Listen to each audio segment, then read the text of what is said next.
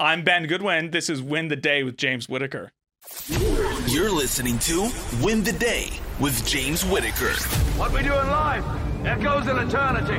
Broadcasting from Los Angeles, California. Here's your host, James Whitaker. Let's go. Hey, winners, welcome back to Win the Day, where we sit down with some of the world's true change makers to give you all the tips, tools, and strategies to win the day every day. The quote for this episode comes from Oscar Wilde and says, I have the simplest tastes. I am always satisfied with the best.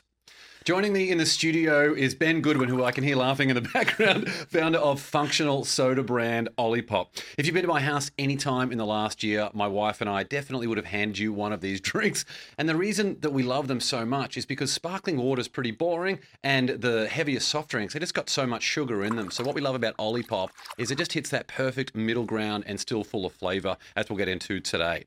In 2018, Ben, alongside his business partner David Lester, launched Olipop as the world's first clinically validated soda that's good for digestive health.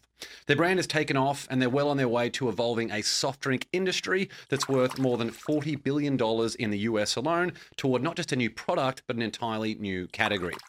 Raised on the standard American diet, Ben had an epiphany at 14 when he began focusing on exercise and nutrition for the first time losing 50 pounds and developing a love for how the things we put in our bodies contribute to physical and mental health, especially the human microbiome.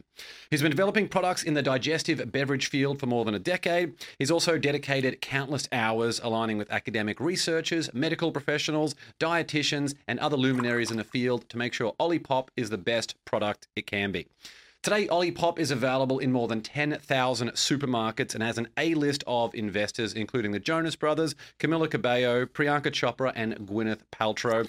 It's been heralded, this is my favorite part, it's been heralded as the most disruptive innovation to soft drink since the introduction of Diet Coke in 1981. In this episode, we're going to talk with Ben about how a challenging childhood and how that shaped the man he is today, his best lessons on the entrepreneurial journey, what he's doing to remain one step ahead of the competitors, and how he built Olipop into a disruptive powerhouse. Before we begin, remember that the right bit of inspiration can completely change the trajectory of someone's life. So there's a friend or loved one out there who needs to hear this episode or could use some help to win the day. Share it with them right now. All right, let's win the day with Ben Goodwin.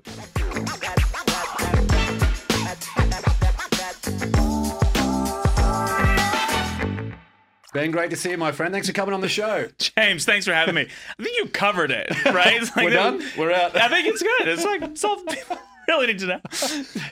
I was joking with you before we before we got started. Shout out to my wife Jen. It was very very important to me to this uh, that this interview went so well. Olipop is her favorite brand. I love Olipop too. We're definitely an Olipop household. What is it about this magic that you've been able to create that seems to just transcend households and have really created that emotional connection with the brand? Yeah, it, well, thank you. A, obviously for having me on, and B, for support. Shout out to Jen. Uh, I, you know, I, at the end of the day, I think look, there's a bunch of different convergent factors that are all piling together. One, soda has done a fantastic job. I kind of think of it as like so brands can only products and brands can only be so powerful, right? Like you'll only have so deep of an of attachment system to them. One of the things that soda has done so incredibly well is soda has found a way to shove itself into a much deeper attachment system for so many people, right? Mm. So we talk to customers all the time. I talk to them all the time, and I go like, you know, tell me about your memories of soda, and kind of, and this, there's always the backyard barbecue, like my grandma's porch. That so soda is a very very powerful vehicle because it has attached with people so deeply mm. in a way that's much more powerful than most brands or products ever could. The problem, as everybody can guess, is that it's not particularly good for you, right? it's like liquid cake in a can.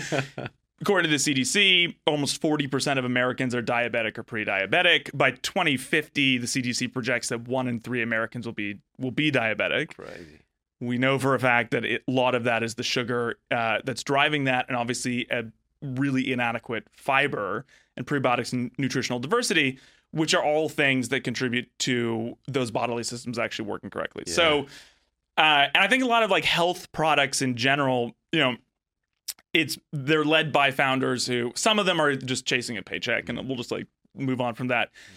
Others of them, you know, are well intentioned, but they kind of rejected the standard consumption system or the standard brand or you know like ecosystem and so they're kind of putting their alternative out to the marketplace just but the challenge is just that like most people aren't there right? And if you try to create a product that kind of shames people or says like hey remember these deep memories you have with your family? Like they're all stupid and you're stupid for drinking it. And you're like okay well great job and like see you later because you're not really meeting people where they are. Yeah. so that's what we try to do with olipop and i think that's actually a foundational part of its success that being said you can't just say you know you can't say that you're trying to replace that uh, territory and not really walk the part. So the product you know has branding and flavor profiles that actually to your the point you made in the intro are actually full flavored and actually like meet that real need for many many people. And i think that's kind of at the core of the trajectory that we have Yeah, you know, speaking of full flavored, I've actually got them right in front of us right now. I wanted to bring these out Oh, sneaky, halfway through the episode. sneaky. My wife Jen packed this packed this bag. Shout out to Jen. I don't know if we've mentioned her that often on the show before. Would you like a strawberry vanilla, or would you like I see this a uh, little sneaky cream? orange cream, which I'm gonna go orange cream at this particular moment. Consider it done. We'll Yeah, give- thank you we'll- so much. We'll definitely That's give some great. to Mike as well. That's great. How great to have someone just amazing product here on the show in real time. So we're gonna let's do a cheers here. Cheers. Cheers to Olipop, amazing success. Uh, it wasn't all mm, delicious, delicious. Uh, it wasn't. It wasn't all smooth sailing for you in, in your journey. You know, you had a, a- a particularly challenging um, childhood. Everyone has a lot of things that they go through, and on this show, we like to keep it pretty real from a mental Yeah, health yeah. perspective. What were some of those experiences uh, when you were young that sort of shaped the man you are today? It's it's interesting also the way you phrased it. Mm-hmm. I was actually thinking about this on the Lyft ride over. You know, one of those core aspects, I think at my core is it is a really keen interest around innovation, right? And actually, I was thinking about this the other day, like my predilection for innovation kind of saved my life, but that's a like that's a whole other meta narrative arc, but one of the reasons why through that lens I became willing to commit myself to the path of entrepreneurialism is because entrepreneurialism forces you to constantly grow and evolve and adapt. And it does end up becoming like in my case the man but the man or the person that you become ends up becoming like the most direct conduit to your success um, or to your ability to be impactful because you do often so often have to really reach deep within yourself and figure out who the fuck you actually are right. It's and it's complicated um yeah my childhood was not great. That's the that's the headline. I mean my father died when i was very young. Uh, we grew up really poor.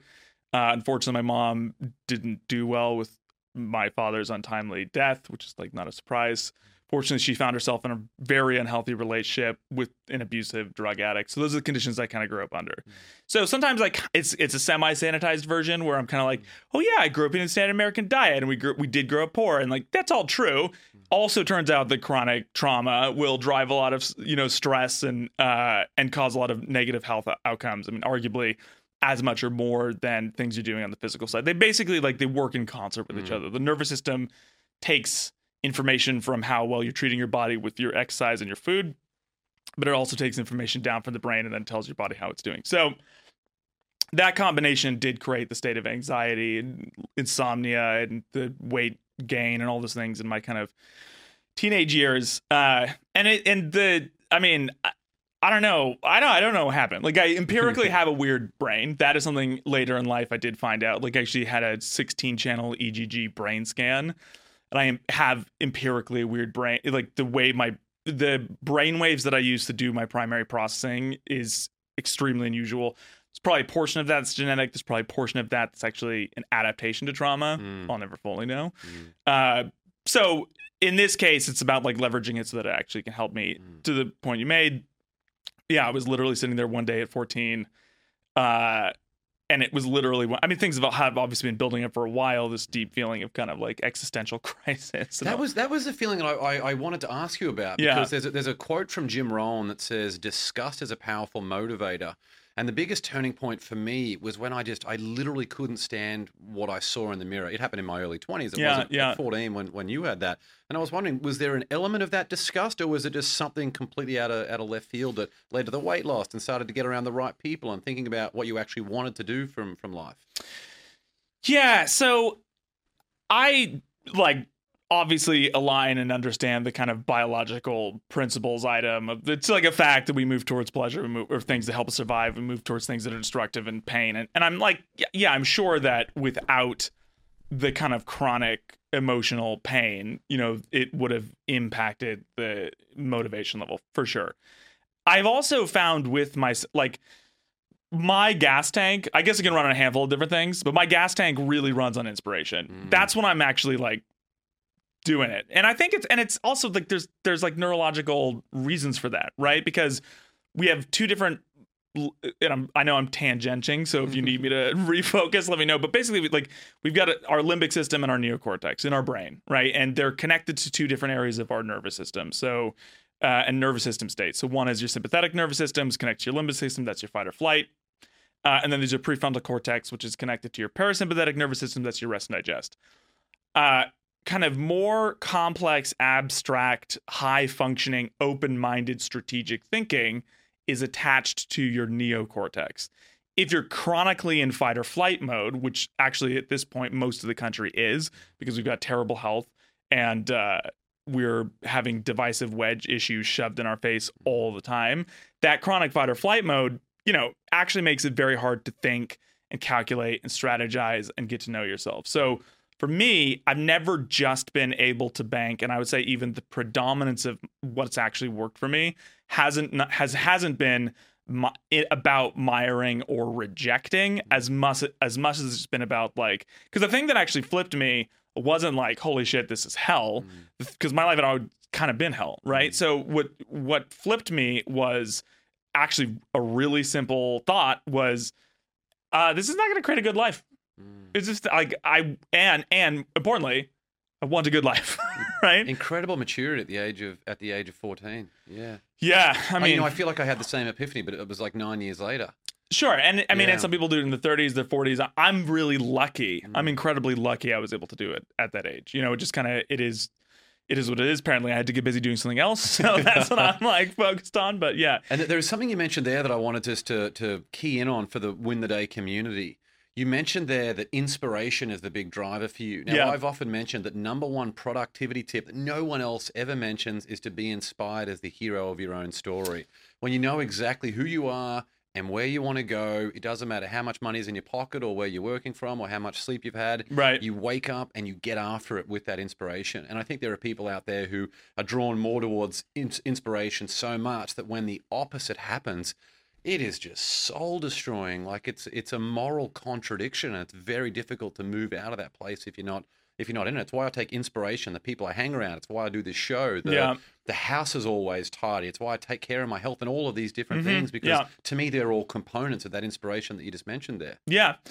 Yeah. And I think, like, you know, the hero narrative archetype structure is super, super useful. I think it can, like, got to be a little careful with it sometimes. Even if you set your topic as, like, okay, like, hey, let's stop killing myself here. Let's stop being my worst enemy. I'm, let's focus on being the hero, seeing myself in that phenomenal light. Uh, I think that's a phenomenal first step. And then the second step is, okay, well, then there's the hero's journey to go on. Yeah. And the potency of the hero's journey is all about going through real challenges that test you to your core. And that's again actually ties itself into the entrepreneurial journey because it's packed with those if you're doing it right. So anticipating those moments are going to be a part of it. Like you don't just get to be the hero and then all of a sudden you don't have to deal with stress and pain. Actually, the thing that crafts you from the conceptual hero into the actual hero is actually 100% the challenges that you are faced with and the soul searching that's a part of that. And then just as a part of that as well, just being like, yeah, I have X and Y insecurities. These are my weak points. These are my strength points. How I reinforce my weak points. So, uh, anyway, you probably don't need this pedantic lecture, but it's like that's something I always recommend people combine with the hero's journey. Is a recognition is that that's what the path looks like, Yeah. and that's also just the maturation For process. sure. Yeah. It's a, it's recognizing that life is going to absolutely kick you on your ass. You know, if every Totally. guest who's come on the show has been so open, a lot of those things that they have that they have gone through. Um, anyone who thinks they're going to be immune from that, we had Dr. Michael Gervais, who's one of the world's um, best researchers for elite performance work with CEOs and Olympic gold medalists and all these different things. Yeah. He talked about the idea of life is to slide into home base with a lot of bumps and bruises and a dirty uniform For and sure. those things, rather Yeah. than visualizing yourself sliding in completely clean. Yeah, I think it just sets you up for biological reality, right? I'm actually reading Anti-Fragile right now, which is a, you know, great book. Like actually I one of my staff members was reading it and then texted to me like, "This sounds like a lot of the shit that you say." And I was like, "Oh yeah, I've heard of that book. I should read it." But yeah, it's a it's a piece of the equation. I mean, you know, things are disruptive all the time. How do you have a sense of self, a sense of direction? Mm. Allow yourself to adaptively respond to challenges, and then you grow through that process and construct somebody interesting. You know, Dr. Carol Dweck, she wrote the book Mindset, talks about the difference between the growth mindset and the fixed mindset. Yeah, And interesting. just- I'm not yeah. familiar with her in particular, but Yeah, yeah. It, it's it's you know it's similar type of thing. It's like Yeah. recognizing that you have power over your own situation to be able to change things. Um, Yeah, is a big what's that locus of control? Yeah. is what that's focused. Yeah, it's a huge. Yeah, it's absolutely. It's it's enormous. The Yeah. Mm-hmm. the power that that kind of gives you. Um, you mentioned therapy before. Uh, what were the biggest things that you have taken away from therapy in terms of like hey, you've been able to practically apply those things for a better life? Yeah, absolutely. I mean, so by far, the, so what's interesting is like I'm a big advocate of therapy, and we've actually implemented a personal development stipend in Olipop, and one of the things that you can pay for with it is therapy. And actually, it's it's kind of funny when you say it out loud, but I think like f- about forty percent of the Olipop team is like is going to therapy or started therapy the first time. I tell that to some people, and they're like.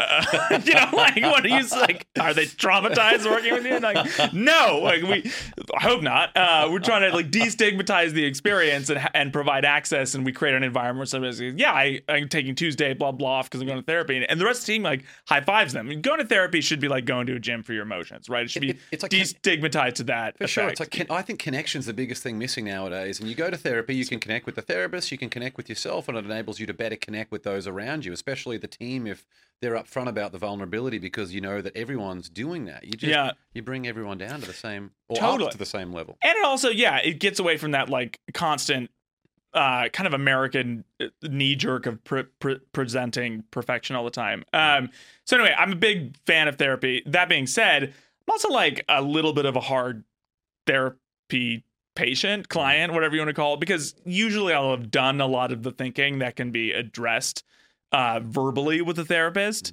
for so for some folks they haven't they don't have that kind of thought process they need those new lenses and, and that can be like game changing and it maybe earlier on in my journey it was the thing that was has been incredibly impactful for me is something called EMDR. I'm not sure. From, have you heard of Rings EMDR? the bell, yeah. What is it? Uh, so EMDR, and I'm, I'm not even going to try to. It stands for something which I eye movement reprocessing something something something.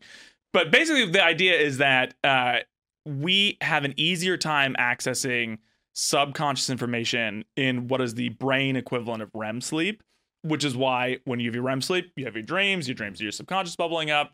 Uh, so there are uh, a couple different like inputs, so audio, visual, and tactile, and you can actually combine them in different ways. Uh, and it basically stimulates it and trains your brain so that it thinks it's kind of going into a REM state. What happens, and this is why it was so useful for me, happens with a lot of traumatic information is you might cognitively understand it all day, but it's really hard to access and process emotionally. Mm. Like I have a, especially earlier in my life, there's a really big disassociation component, right? And I use that to get me through, but I would disassociate, which means I wouldn't actually be able to access it emotionally to process it. The e, with amazing about EMDR is that EMDR actually kind of pulls that wall down and then in a therapeutic setting you can actually access it emotionally. And at the end of the day the wounds are emotional. Hmm. The emotional wounds generate the conceptual narrative structure, but just addressing it on the conceptual narrative level doesn't really hit the core wound. You actually have to hmm. get to it on an emotional level. And our brains do this tricky little thing and they think they're helping us, but our brains are like, that was really intense. Let's split it up into a bunch of areas and make sure you don't access it ever again. but it like it's constantly this like thorn. It's a in you- defense mechanism, isn't it? a hundred percent. Yeah. Yeah. yeah, So that so I, I I'm a massive fan of EMDR, and I personally uh, like combining the audio and the tactile at the same time. I've never actually done the visual visual version, but that combination I find entrains me really well. Then I can go through the ther- therapeutic process.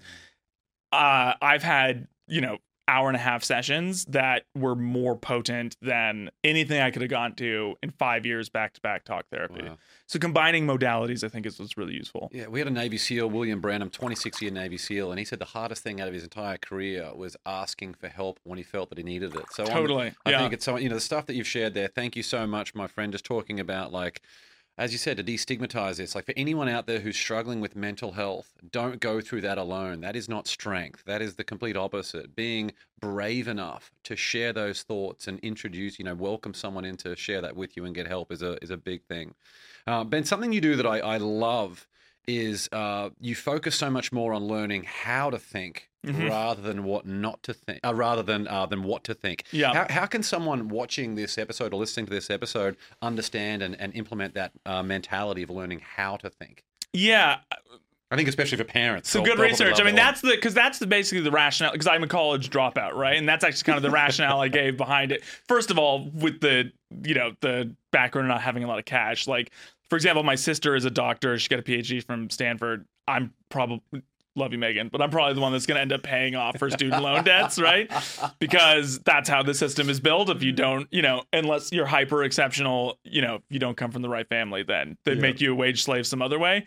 um, but yeah, like I think, um, yeah, you being able to use your mind dynamically and kind of constantly peeking at things from different angles, right? Is that's what's I think again it's like innovative thinking and not getting stuck into a given trap. I think there's a lot of people who and you know, I think education's fantastic, so I'm not anti-education by any means. But I do think that there's a lot of people who become so attached to the piece of paper or the blah blah blah and all of a sudden that means blah blah blah blah blah. I actually find it really empowering the idea that like I uh can wake up and like use my brain and be very very interested in things and like take more holistic pictures there's like a there's an empowerment component to that uh that being said like if that's more of the route you take in addition to kind of dynamic thinking you also need a really robust bullshit filter right Mhm. because if you're going to open yourself up to a much broader stream of information and try different uh, tactics and perspectives on things, you've also got to be able to like sniff out your own bullshit. You've got to be Mhm. able to sniff out external bullshit. I'm actually like really, really skeptical, even of myself, Mm. and that is a helpful counter to trying to be very open-minded and kind of dynamic in my thinking approach. But Yeah, because the brain's one of the most deceptive things that you know around. Like, Yeah, yeah, yeah, yeah, That's when yeah. reverting to habits and doing those different things, so you still get these things done rather than your brain trying to trying to trick you. You know, so there was a, a joke on Seinfeld where he talks about like the nighttime brain before you go to sleep. It's like stay awake as long as you can, and then when you wake up the next morning, the morning brain is like, come on, can you please just go Yeah. to bed early tonight? But it never, it never happens. I suffer from that very much. Yeah, I'm like the worst. I get down on myself all the time because I'm like, come on, Ben, you're the CEO. Like, get up at five and meditate in the woods for 45 minutes. And like, I am such a night owl. Like every single Yeah. night, my brain's like, yeah. It's 11:30. Like time to start thinking about black holes, and I'm just like, okay, that sounds great. I like never learned the fucking lesson, so Yeah, yeah, I do my sure. best, but I am chronically tired for sure. uh, take us into the origins of uh, Olipop and how it all came together.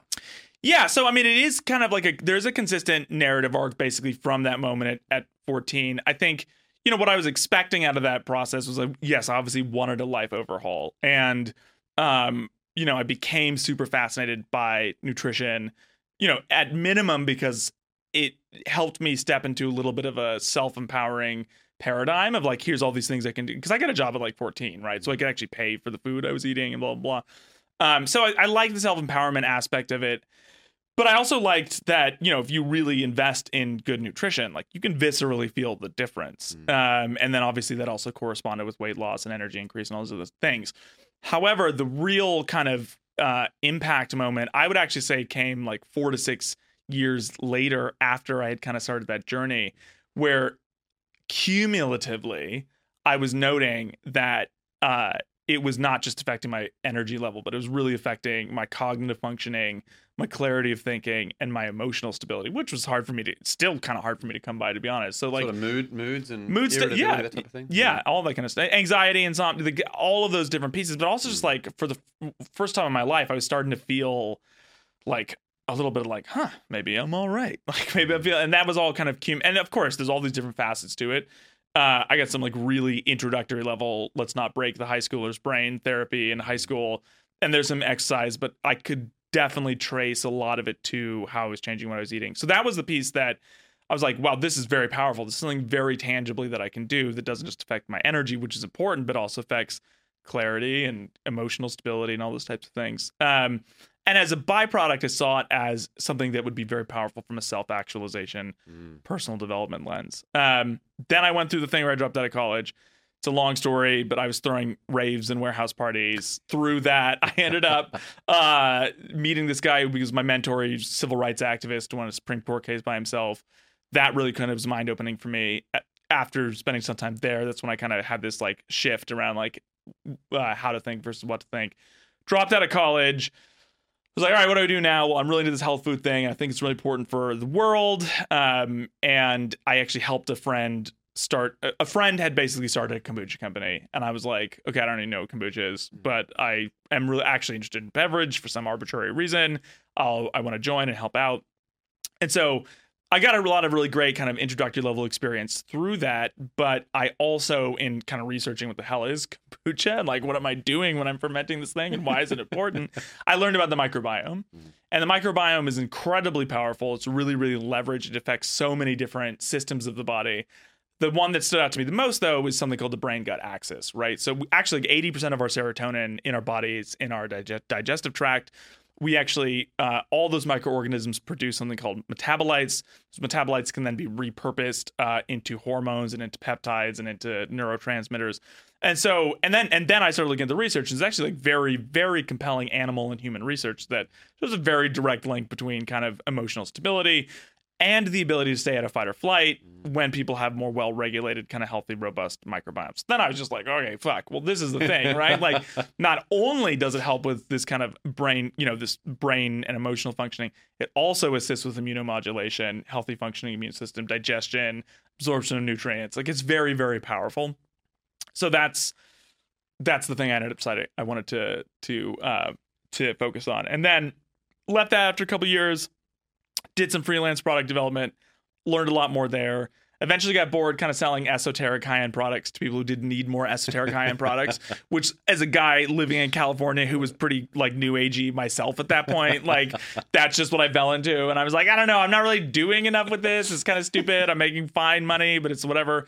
Um, so then I wanted to get back into beverage. I started working on something that we eventually called Obi. Spent about four years doing the R and D for that. Hundreds of different uh, experiments with the microbiologist and organic chemist. That's where I started to get more serious about the science. You So know, you were be- pretty hands-on at that point. Very hands-on. formulation. and- yeah, yeah. I've always been very hands-on formulation side.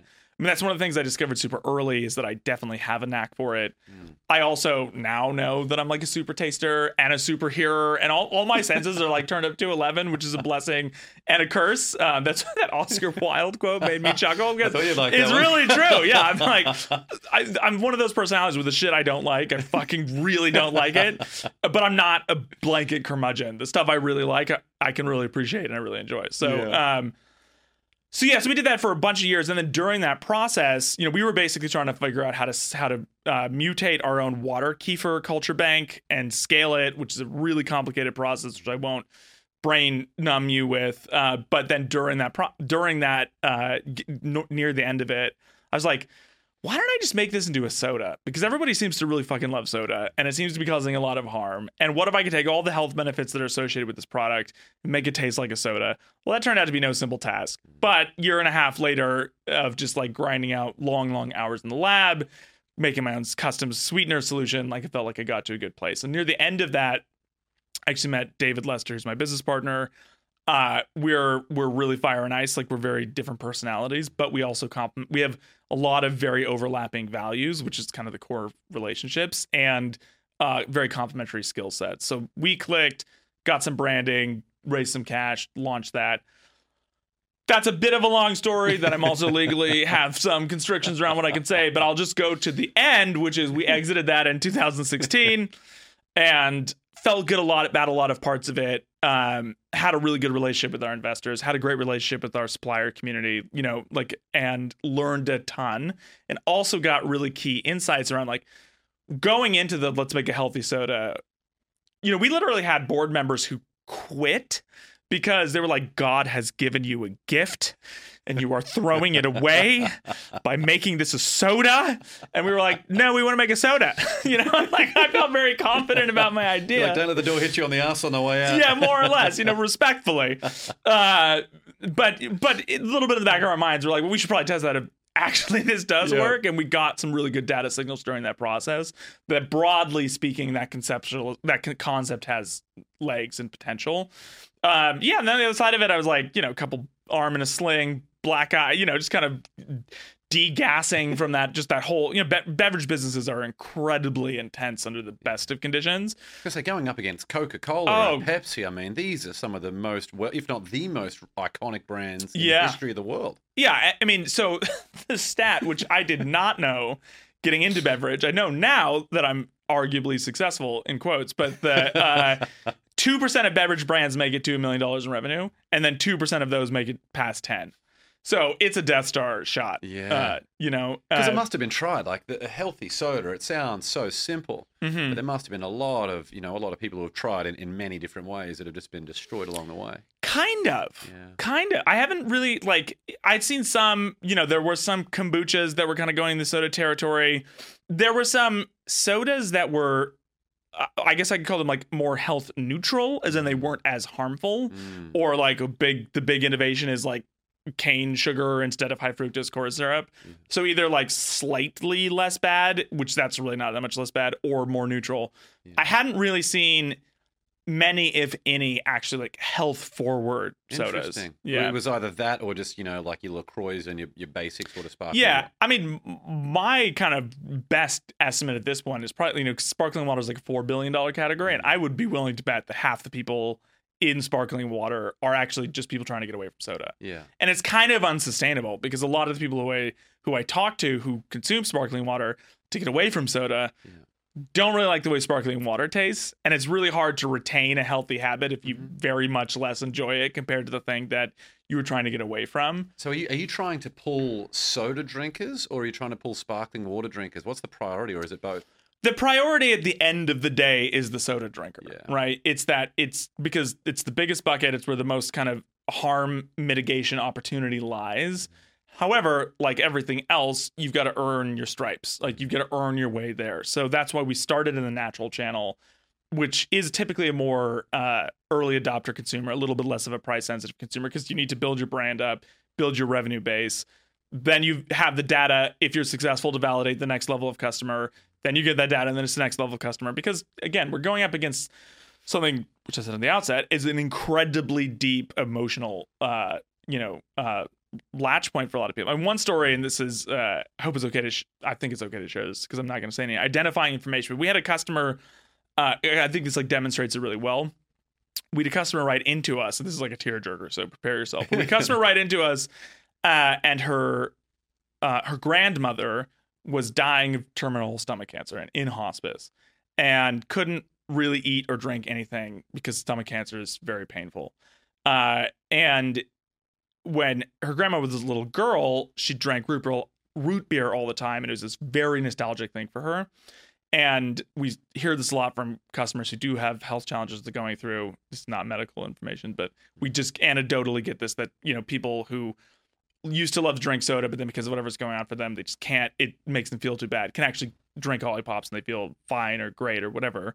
And so uh, this woman was bringing her grandmother Olipop root beers because she found that not only could she drink them and keep it down and was actually fine, but uh, it was triggering that nostalgia for her. She wrote into us that's like the only time I saw my grandmother smile the last couple months she was alive was when she was drinking your root beer and reminiscing on being a little girl drinking root beer. And then she passed away. And now we all drink Olipop root beer to remember her by. Oh, Bro, I mean, don't take that flavor off the off no, so I, Yeah. well, you know, obviously I sat there and cried for like 30 straight minutes because that is, I mean, just Yeah. the layers to that. Like sure. what it meant to the granddaughter, what it meant t- to a person who was exiting this world. Like, Mm.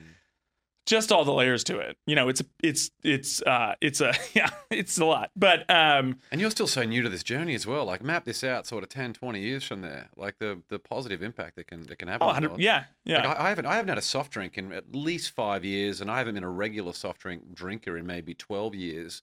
And um, my purely because I'm like I don't want to drink the sugar and all the crap. For sure, you know, yeah, There's a lot worse stuff than the sugar in there, and I see people who they start their day with these giant can, you know, these Monster Energy, all these different know, things. I'm yeah. like, this is how you start your day yeah. must be crazy. And then to to be able to go and at the end of the day when we're having dinner with we got two kids, um, we sit there and we we we have a you know we have an Olipop and we um we give our daughter it's just a habit we, we give her like a little bit of a tonic we call it so she loves just having a little splash of Yeah. that as well and it's just such a beautiful ritual to have in the house as a different change from just sort of having having water or nothing at all. It's just nice moments Yeah. created authentically rather than uh, you know I wouldn't want to introduce soft drink or any of those things to um to our family. So Well, that's the thing. I mean, again, this is where like having that my own, and this is something that I experienced through my own journey and that own like uh, emotional self reckoning re- reckoning is you get to the point where you recognize that like we're all just emotional creatures, Yeah. right? So, um, and so what's the emotional motivation for people who to even be healthy? Well, okay, you want to be healthy so you can enjoy your life more. So, what if we made the process of getting to being healthier like intrinsically enjoyable? Okay, well that would probably be you know that probably like line up the emotional need sets. So Yeah. yeah, for sure. but I think the, the the just a quick just to cap it off the the story that you know the powerful story about the grandmother also just again goes to show how deep that relationship is. Yeah. And so well some people come in and think like oh these people are you know like have a some a problem with vote you know because they're drinking all this all this soda. Um I almost approach it with almost like a bit of reverence, like which may be a slightly heavy-handed way to say it, but I'm just like it's actually almost an honor that somebody would have such a deep relationship with something Mm. and then in theory be open to switching to something that allows them to keep that lineage alive but make a healthier choice for themselves and their family like actually it's kind of a big deal you know so Huge. that's yeah that's more of the angle we try to approach it from We went to uh, go and see Top Gun 2 the other day. First movie, again, having young kids, very hard to get out of the, Yeah, the house to right, have some time for yourself. So my wife and I snuck off. And I was like, the thing that I just I love about the movies, I used to love so much, is getting a big popcorn and a big frozen coke. And then I was like, do I, you know, does my body and mind really need 100 grams of sugar Sure. right now? Yeah, yeah. I'm going to feel like legitimately hungover, like a sugar hangover the Yeah. next day. I brought in an Olipop, game changer. You know, so simple, something like that to smuggle into the movies. yeah So, yeah uh, uh, what, what was the moment for you from a business perspective where you were like, wow, we're onto a winner here?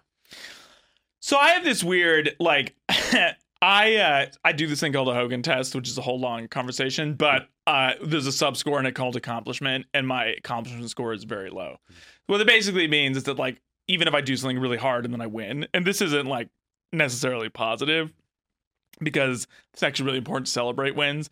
But I'm al- I'm always I had this psychology where I'm like, all right, cool, we did that thing. Like when I view where we are now, like I'm definitely very grateful, right? Because to the you know, given the Death Star shot that it is, it's like way more often than not, it does it very much does not go this way. Mm. Simultaneously, when I think about the mission and like the goal set that we're after, this is actually the amount of momentum you need to make that even a possibility. So mm. that's like that's the target I look at, and so this actually tracks alongside that mm. target.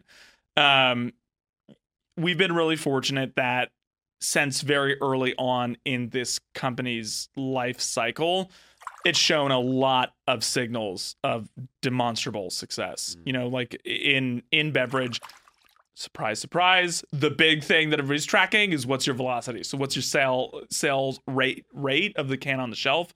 And ours have always been astronomical, right? And you need that data to prove out to retailers and stuff that you're worth bringing on. I would say we did just have a pretty big moment, which we did just launch to 4,000 Walmarts. Um, and that was a relationship we've been cultivating a little bit. They actually wanted us to come on earlier. And, and if you go into Walmart too early, it's actually can be quite uh, harmful for your business. So we held off for a while. But getting to the point where we're like, actually, I think it's still a test, like fingers crossed, you know, sweating bullets. But I think we're actually ready to like check this out now. Another thing that I actually came about recently is, you know, we did a lot of uh, segmentation research, and we we've been trying to figure out like who are our customers and who's drinking soda and all that kind of stuff. uh, and tracking our current customer patterns. You know, we're actually over-indexing in the Midwest, which most health and wellness products over-index in terms uh, on the coast, right? L.A. and New York, blah blah blah. Which is nothing wrong with that. But if you're trying to disrupt soda and you're trying to create something that actually locks in on a mainstream level, you want to hit the Midwest. Plus, if you're trying to, you know, at some point actually d- make a dent in the South, which the average sugar consumption rate's like something like 200 grams a day per person in the South. Um, if you want to have any shot of actually making a dent there, you would need to uh, prove that you can actually uh, execute in the Midwest. So the fact that we're doing really, really, really well in the Midwest, and you know the Krogers and the Targets and the WalMarts, um, that's a great like that's very that's something where I stand back for a second and go like, okay, we're actually like on track here. This is good. Our, our local Whole Foods, and anyone who's watching this, you don't know what Olipop is. Every time we go to Whole Foods to do our grocery shopping, it's like Olipop can't get enough shelf space. I know we're always every, every time, yeah. every week, it's like just a little bit more, a little bit more, a little bit more. Like it's it's just doing so well. I look at like the the sparkling water aisle, and it just seems so boring and stale. And um, I just feel like these things are gonna, you know, are gonna start to expand on that. Um, what what was sort of the the were there any guerrilla marketing things or influencer marketing or anything that you did early on to uh, establish that traction that's now got you into Target, Walmart, Whole Foods, and all of these different things that you're in now? Yeah, I mean, I think there's uh there's always let me think. I really the thing that th- there's never going to be something that like makes up for if your product has intrinsic traction or not, which is like kind of it sounds, you know, it's like simple and you're just like, well, yeah, you just have to have a white hot product and then I guess everything else goes well. Unfortunately, that is the just solid truth. Like, you know, I think um the big i don't know that like there's a specific like executional tactic like hey when we did i mean this cool stuff that we've done like really early in the company history we did a takeover of grand central market in downtown la which was cool from a visibility standpoint. We were a really young brand at that point in time. The more impor- important piece of that was actually the belief it built inside of our ecosystem actually being able to bring our team together to have that experience and like many of our different investors for them to come down and even some buyers for them to kind of see the realized uh, this external you know kind of realized version of this olipop like enclave and that's always also been my focus right? So we don't lean over heavily into promotion. We don't lean over heavily into trade uh, trade spend. We have marketing which is going through a really interesting overhaul with the marketing now which I can't t- share too much about. So there's definitely tactics and strategies we use. The thing that's infinitely more important to me is a are we tracking feedback from our customers? Are we listening to them we're making sure that we're giving them what they actually want do we have that relationship and then b what's the psychology of the people in our team who are out selling this product and, and dealing with people right like in beverage, you've got a sales team. There's a lot of different layers to it. One of the more introductory layers is the ASM or the area sales manager. And there's so many different ways you an ASM can operate. A lot of buyers give us the feedback like, "Oh, we've got these ASMs and they come to the store all the time and they're just like, "What can you do for me?" and they're just like shoving themselves. And that's kind of like and that a lot of teams are trained up like that to mm-hmm. just be really aggressive. Well, turns out that's a stupid fucking strategy. Like Trying to build a relationship. Yeah, that's right. Yeah. So we, you know, our ASMs, I'm like, yeah, feel, go in there. Like, if, if take a day off during the week, go back into the store on like a Saturday, help that buyer throw a load. Don't ask for anything. And if you do that enough, now all of a sudden it's like getting your shelf space expanded or doing whatever. Like that actually is a very, very easy thing that came up as a symptom of the relationship that you built. It's these, you know, uh, that that kind of training has always been much more important to us than the like the marketing gimmick or the tactic. Yeah. Uh, there's always a human behind every decision. You know, the book Catch Me If You Can, they talk about all Yeah. the fraud. It's like Yeah. 95% of fraud is based on human error. Maybe it's 99. It's like it's a lot. And just as in relationships, at any rela- any any result that you want, all roads lead to a human. You just need to find the right 100%. human, manage the relationship, and Yeah. get that done. Yeah. I 100% agree. Yeah. You're not really like, and it's even that way when you look at the construction of a successful business that that has a product, right? Like, there is no uh, fudging the product market fit. So that has to happen. If that's there, then it's about actually building a business. So, do you have margins? Do you have scalability? And then it's about the team and the culture. And it's like, and at, and at the end of the day, especially as other things kind of shift, that becomes where you end up putting the majority, probably even of your effort. If you're, it, smart uh, because that you know the psychology that the team has, the cohesion that the team has.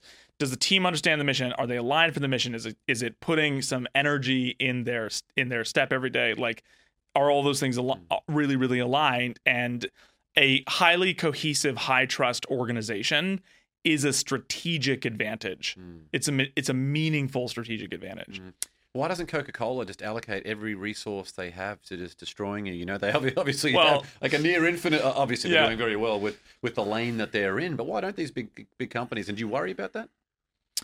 I don't. I mean, I, I try to calculate to the best of my ability for as many probabilities as I can. Uh, one layer is, you know, I'm sure uh, it's a likely scenario that a number of these diff- different businesses are very much interested in actually acquiring Olipop at some point. So I'm sure they've got to run a careful game around like, okay, do we put something out? Do we incubate it? Do we crush them? Do we buy them? You know, I'm sure they're just doing their own calculus. So the acquisition dollars could be smarter than the R and D and all those things to try and make their own. Yeah, I mean, I- you know, I'm no expert in super large scale corporate because I would actually self immolate in that environment. Like, it's just like obviously not my zone. But my perception is like, especially with these kind of bigger public companies, like, look, they're managing quarter to quarter. Uh, there's a lot of political machinations, I think, steeped into their cultures. I think that generates less uh, innovative thinking. I think that generates less uh, speed and efficacy.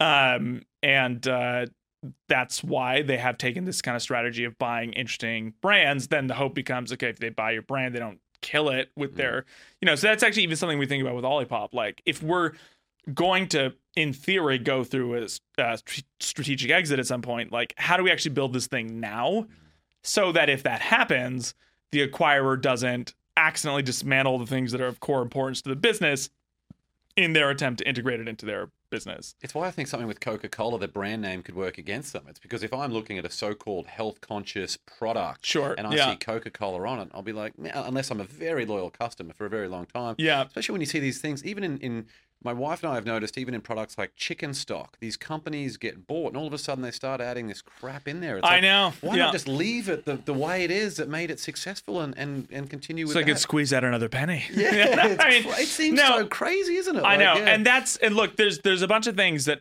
that you can do. I mean, that's why you actually you know, a lot of these CPG brands historically, you know, over the last 10, 20 years that have sold into strategics, they've had a certain it's almost like flipping a house mm-hmm. where so one of the common strategies that I see that I can't stand is the business actually gets built like pretty unsustainably. Mm-hmm. And then they're like, oh, we're getting close to exit. And they're like, all right, well, let's just fire all the 1099s and let's like massage this and drive trade spend down. So now the P&L looks fine. Mm-hmm. But the that better looking P&L is not what build the built the business that is actually the thing that strategic is looking at. Then it goes into the strategic. They're never going to run their business in that other way. And the, and then you've got all sorts of the problems. Like the more of those uh, friction points you throw in intentionally or unintentionally during the exit uh, evaluate during kind of that whole exit process, the more uh, the higher the likelihood that it's not actually going to go super well inside of that other business, and they're going to have to start making a bunch of changes. If we actually have something that's like uh, has actually gone through a lot of really legitimate scientific research, uh, that research is actually part of the foundation of the brand. Uh, we've managed to put our sourcing together in a way where the margins actually work and we actually have a profitable business uh, and it's built for the kind of co-packing and, and supply chain needs that these bigger companies will have. Okay well then we maybe like have something they don't have to tear down to, to its frame and rebuild in a way that's not so great Uh, you've done a great job at getting some really high profile investors on board. How did you go about getting that, and, and how validating is it to, to have that people, that group of people on your side? Yeah, so I'm the like least pop culture dude like of all time. Like I uh I'm not on TikTok. I only started an Instagram account because I needed to do Instagram lives occasionally. I'm on LinkedIn like uh you know kind of begrudgingly because it's useful uh but it's not my jam. Like I listen to electronic music. I don't know half these people are I don't even own a TV kind of thing. so I didn't do anything really. Like I I will get on, you know, uh, I'll go have meetings with the celebrities and I'll get on Zooms with them and I'll talk through what we're doing.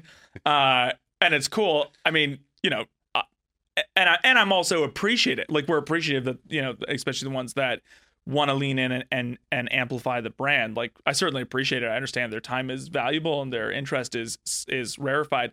That being said, we didn't really go down and we didn't really track down uh, or or knock on a bunch of doors to get the celebrities in that have come in in the brand. Um, they are actually by by large organic Olipop uh, fans, and they'll find out that there's a round open and their people will get a hold of our people and be like X, Y, and Z is interested. And there's also a bunch that we've looked at we just haven't moved forward with because the deal mechanics weren't right or they actually wanted to invest more than we even could have space for. And we're like, this is just a lot to deal with all this. But um, It's like what happened with Vital Proteins. Jennifer Aniston, she was we had um, Kurt, the founder, on here, and he said Jen just happened to be a fan, and Yeah. then um, it led to everything else organically, which has got to be the best way to which do is it. what you want. Yeah. You don't want someone who's like, yeah, that- if they just he was a cat. Like I've, I've heard stories which I obviously won't repeat, but I've heard stories of situations where it's like, it's obviously it's a it's hyper transactional. Mm-hmm. Even when it's not just uh, a transactional, like it still can be really really tricky to actually then utilize the celebrity and have the deal make sense. So.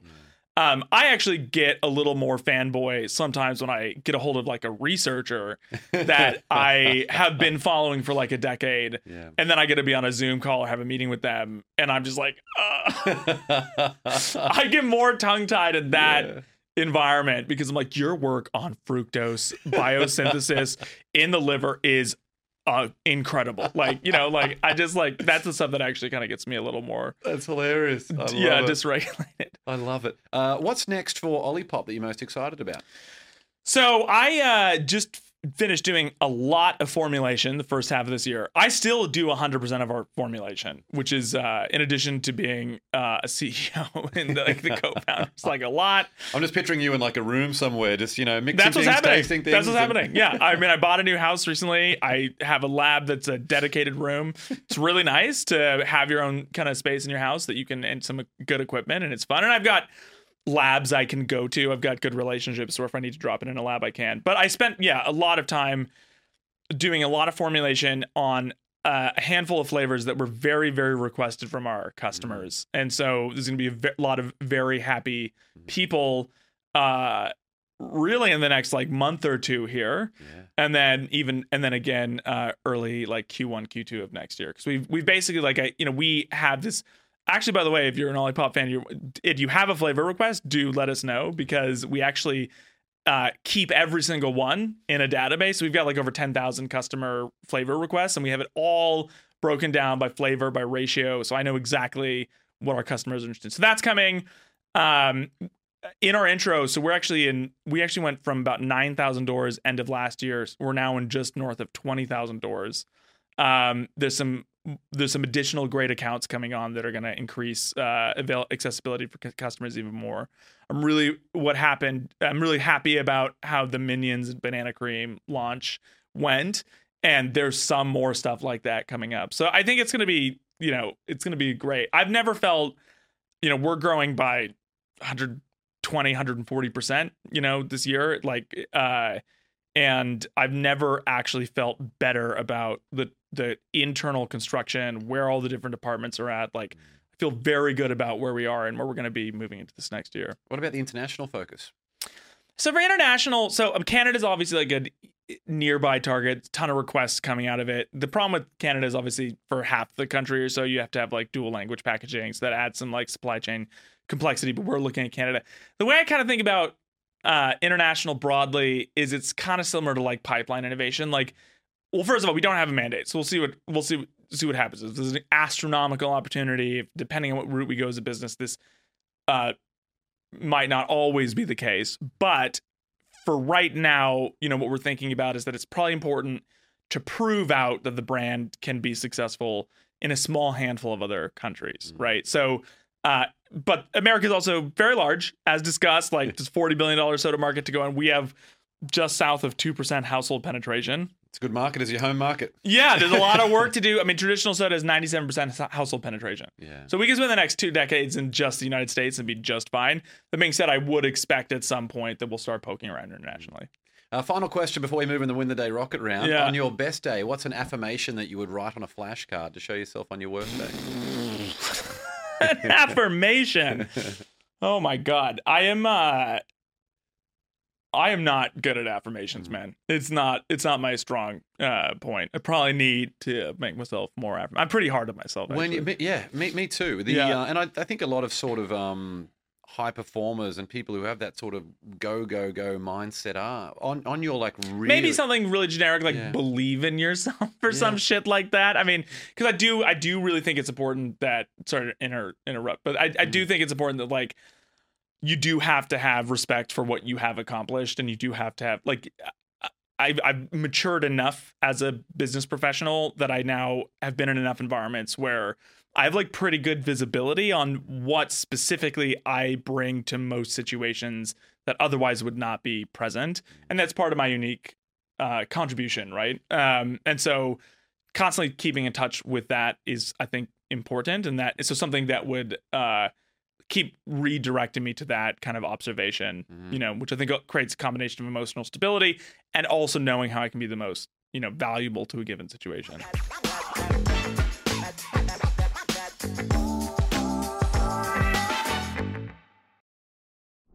Let's now move into the win the day rocket round. Ten it. questions and some quick answers. You ready for this one? Yeah, I'll try to keep them quick. All good. Number one, what quote inspires you the most? So I'm not a huge quote guy, but uh, I actually love them. But most, you know, I don't retain them. One thing that my mentor actually said to me that I do keep close to my heart is that most things that are worth doing seemed impossible at the start. So I don't let the uh, scale and the the complexity of the challenge uh, diffuse my observation that it's like so- still if it's worth doing, it's worth doing. I don't give a fuck if it seems impossible now. Basically, yeah. Gee, that's good. That's powerful. Uh, number two, morning coffee or evening wine? Both. I, I probably need the coffee from the wine. I drink green coffee, actually. I drink green coffee. I'm trying to reduce my caffeine right now. I probably put like 600 plus milligrams. I'm trying to get that down to like two to 300. But, uh, and I'm also trying to, re- or I also have reduced my wine. But in the, my most perfect of days, I would have both caffeine in the morning and wine at night. That sounds great. number three, what's one bit of advice you'd give your 18 year old self? So this one's yeah, I struggled with this one a little bit. I think that um I think it's actually a combination of a handful of things we've already touched on. First, uh it's a little bit of like now that I understand a lot more about myself, like that brain scan thing I was talking about and other like that feeling you have of being a weird fucking dude, like it's true and it's okay. Like it's basically that's that's totally fine. So there's a little bit there around like self knowledge and like self acceptance. Um let your freak flag fly a little bit. And then the other piece is with that said, like you also with the life path you're going to choose, like get the EMDR therapy sooner and Yeah. get the, you know, get really into like a heavy exercise regimen sooner. You know, the more it's never too late to make it make uh, really positive changes to your life for sure. And if you're able to really ingrain those habits a bit younger, then all the better. Number four, what book do you gift the most? Uh, so it's actually not like a business performance book. The most common book I gift is actually something called Body Keeps the Score. Uh, it's a book uh, about trauma and trauma based therapies. Um, having gone through a bit, knowing the NIH statistics on how many people walking around have a lot of trauma, it's but as a country, we really sweep trauma under the rug. So the two things I think that get most of us is either tra- unresolved trauma, either in ourselves or in our environment that you know creates like a um kind of confusing outcomes uh the other thing that can get you is people's personality disorders. So understand cluster b personality disorders know how to identify them know how to work with them uh or not work with them but like deal with them and then understand trauma and if you can get both those things like you're in good shape. I know you sort of touched on this before, but uh, number five, was there a vulnerability you once hid within that became your superpower? Yeah, so I you know, I do think it's so important to just like come if you can get to a place where you reduce your insecurity about the fact that you have insecurities. Um, just be like, yeah, these are my fucking insecurities. Here it goes. Here, this is what it is. Because the reality is that like everybody's running around with a bunch of insecurities. The reason why it's important is not only how it drives awareness of self and self management. It's also all of a sudden a lot of the shit that other people do or are going through or the responses you're getting makes a lot more sense when you incorporate that simple reality. Like, yeah, there's all these different insecurities. I think I used to get afraid. I used to be afraid of my insecurities. And correspondingly, I was afraid of some of the behavior I saw externally that was linked to, to insecurities. Mm. Having more awareness of and acceptance of my own allows me to have less fear of the external, and that creates a lot of uh, resilience. Mm, embrace rather than resist. You, ha- yeah, there's no, yeah. Resistance is a false path Yeah. uh, when it comes to your internal uh, space. Uh, number six. What's one thing you've learned about failure? Failure is a good one. I think. Uh, I think there's really two types of failure. I think there's uh, like strategic and mechanical failure, which is just like just it's fine, move from it, uh, learn. Sorry, learn from it and move on. And then I think there's a failure of ethics or principles. That one hurts more and should hurt more. But with both of those things, I think it's actually very important to convert it into a uh, educational narrative for yourself and, if desired, others whenever you can, so that you can reduce the like self worth hit that's like unhealthy, uh, and flip it into being better for the future. And and then when everybody can ha- kind of have more of that mentality, like on a team, you're a little less afraid of failure. You can learn from each other's failures, and I think you can actually use it to to convert it into strength versus having it dog you and being a dead end. Absolutely. Number seven. If you could sit on a park bench and have a conversation with someone alive or dead, who would it be? So, ideally, I'd like to sit on a park bench with uh, extraterrestrial intelligence that I could talk to. That would be the most interesting conversation. If I'm forced to choose a human, uh, then I mean, it's a little cliche esque, A but lot, lot of images coming from space. I mean, we're not that far know away from real. extraterrestrial. Just sure. mathematically, it's like very probable. Uh, I mean, I think Benjamin Franklin would actually be. First of all, we'd go the same. I'm actually a Bennett, not a Benjamin, but you know. But I, what I love about there's a handful of things like he was obviously a highly, highly inventive soul or person. Uh, he was also really complex, uh, had ethics, but also struggled with them. Lots to talk about there. We're also in a pretty fucked up place as a country right now, and everybody's always, co- you know, talking about the founding fathers. And like, wouldn't it kind of be cool to actually talk to one of them, and be like, okay, so here's all the stuff that's happened. Based on that, what would you actually suggest instead of you just being used as like a you know a straw man for all these people with, in bad faith? You know, Yeah. so I think it'd be like you'd get a lot of birds with one stone. The source rather than the interpretation. Yeah, that's right. Yeah, that's right. Number eight. What tool or resource best helps you run your life or your business? this this is uh this is uh kind of an annoying one but honestly getting an assistant has been a massive uh, unlock for me that, all that brain stuff i've been talking to you about throughout this like i can provide a lot of value in ways that are unique to me in the way that my brain works. Uh my assistant she's amazing and she really compliments me and she helps to free up my bandwidth. So obviously it's not a piece of advice that's available for everybody. I'm in a very pri- privileged position to have an assistant. But anything you can do um, that helps you use the parts of your brain that are more exceptional more often uh, and takes up less bandwidth with things that you don't care about, you don't like, and you're not very good at, I think is broadly speaking positive. Huge, huge. Yeah. Uh, number nine. Share one thing on your bucket list. Okay, so for this one, this is something I do plan on doing. Uh, depending on what happens with Olipop, it'll probably happen post Oli- Olipop. But I've always really wanted a katana wakizashi set made by a Japanese sword like master. There's very few masters left in Japan who make those swords by hand. It requires them to stay for like three days with their apprentice, fat, folding the metal thousands and thousands of times. I would like to have one of those made when I've gotten to like an indisputable milestone in my life, and then you know I guess pass down as a family heirloom or whatever. So what a great family heirloom. I know. I've always been fascinated by the Japanese focus on craft Yeah. uh, and like their personal enlightenment they try to achieve through mastery of craft, and um, so that would be yeah, I'd love to have that. Someone's watching this has got like our family heirloom's a ceramic mug, and it's like, hey, we're going to have this epic Japanese sword. There's no, no comparison. Final question number 10. What's one thing you do to win the day?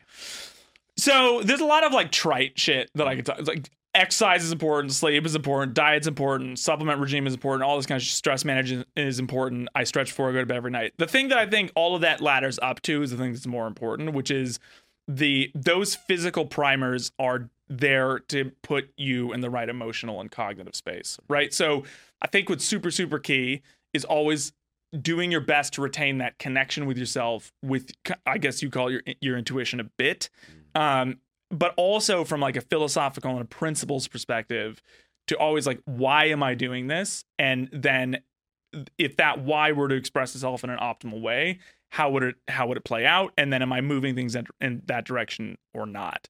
You focus on that all the time, like you'll you'll win that day. Yeah, so Yeah. good, so good. Well, there are a bunch of ways to connect with Olipop, and we'll link to these. In, uh, we'll link to all of these in the show notes. You can follow them on Instagram at Drink Olipop, Facebook at Drink Olipop, and for twenty percent off your next Olipop order, use code Win twenty. Again, all of that and more will be linked in the show notes. Ben, so refreshing. Thanks so much for coming on the show. James, thank you so much. Really appreciate it. Thanks for joining me on another episode of the Win the Day podcast. We want to hear your thoughts on what we covered today, so drop a comment on the YouTube version of this episode with your favorite takeaway, any questions you have, or what actions you'll be taking as a result of what was shared in this episode. And if you found value in the Win the Day podcast, leave a five star rating on Spotify and Apple Podcasts. You'll find a link to both of those in the show notes. It'll only take you a few seconds, and more ratings really helps other people discover the show so they can get the mindset upgrade they need, and we can bring more winners into the Win the Day movement. That's all for this episode. Get out there and win the day. Until next time, onwards and upwards, always.